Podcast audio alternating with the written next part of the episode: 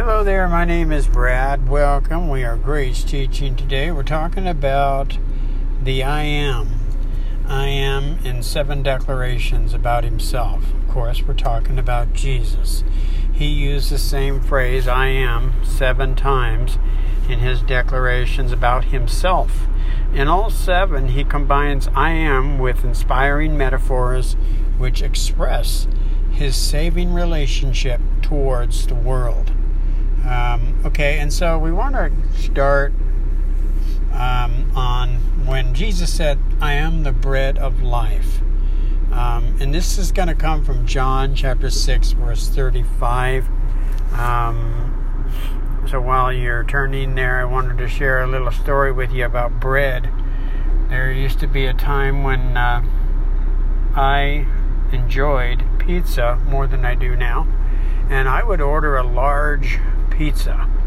And I'm telling you, if you've ever ordered a large pizza, you know what I'm talking about as far as the bread being filling. Oh my goodness.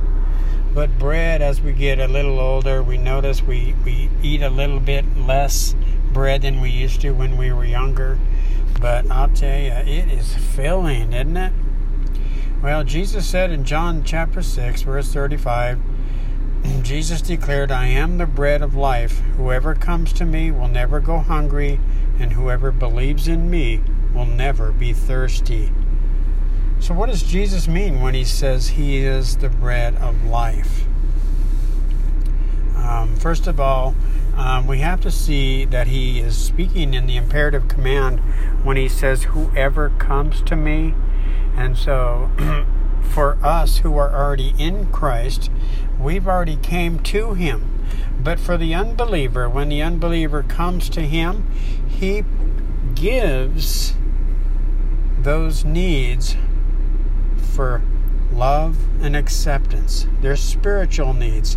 And that's what hunger and thirst represents.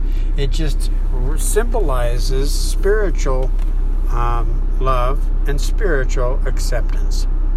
Um, and so, whoever comes to me is in the imperative command. Um, in Matthew 5 6 is a great reference verse. This is where Jesus speaks in the Beatitudes, and he says, Blessed are those who hunger and thirst for righteousness, for they shall be satisfied. Keep in mind, blessed means happy. And so he again speaks in the imperative command there. But uh, um, in uh, when he says to the lost people, you know, they are hungry and thirsty. Um, keep in mind, he said, uh, but for the saved, we are satisfied. Okay, so take a look at that again, Matthew 5 6. Um, Happy are those who hunger and thirst for righteousness, for they shall be satisfied. What he's basically saying there as before Christ, as lost people, we were hungry and thirsty for spiritual needs. Remember, we were spiritually dead, separated from God, but now in Christ, as saved people, we are completely satisfied.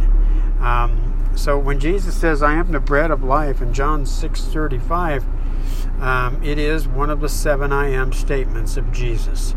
Jesus used the same phrase "I am" in seven declarations about himself.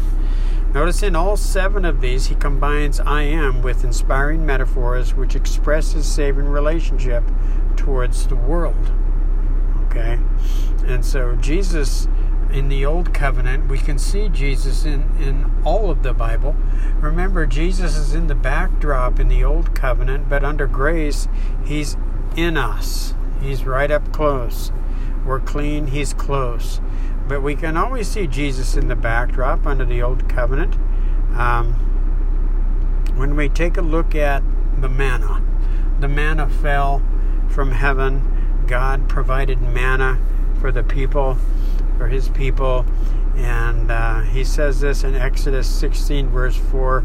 Then the Lord said to Moses, Look, I am going to rain down food from heaven for you. Each day the people can go out and pick up as many as much food as they need for that day. Notice it was just enough for the day.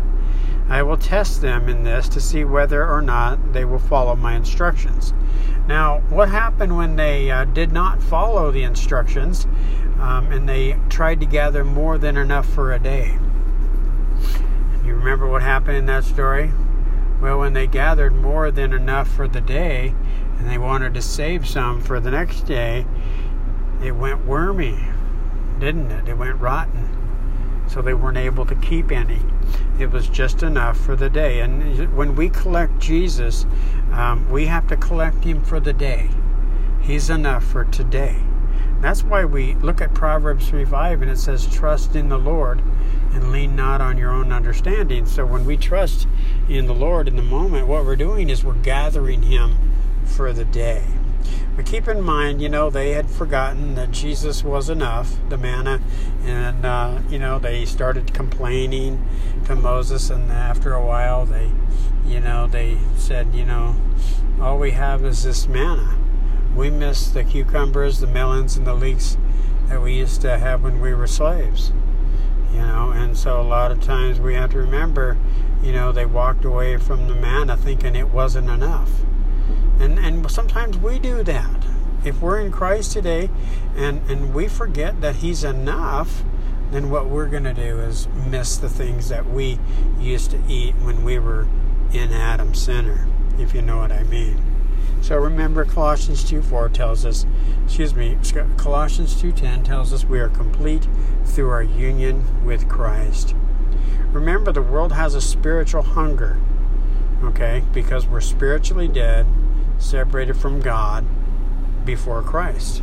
The Greek word for hunger um, means I am needy. The world is very needy right now. But now in Christ, we're no longer needy. That's what Paul means when he says this. I am not saying this because I am in need, for I have learned to be content, whatever the circumstance. So to be content is to recognize that Christ is enough. So the world, the world's thirst. You know, the world has a thirst, and it's insatiable before Christ. We had a need for acceptance. I can honestly tell you that before Christ, I was out to people please. I wanted everybody to accept me. And you know, and that's that's a dangerous dangerous trap right there. Because that'll put you in bondage. But that need for acceptance it's, it's everybody has it okay? Before Christ, I was a people pleaser. Um, you know, I was one of the nicest, most helpful people you'd ever know. You know, we never say, a people pleaser will never say no. You can always count on them for a favor. If you need them to work overtime, you always have their yes, okay, I'll be there. The problem is with that is you know, a people pleaser says yes to everything, but then they go down the road and say, Why did I say yes?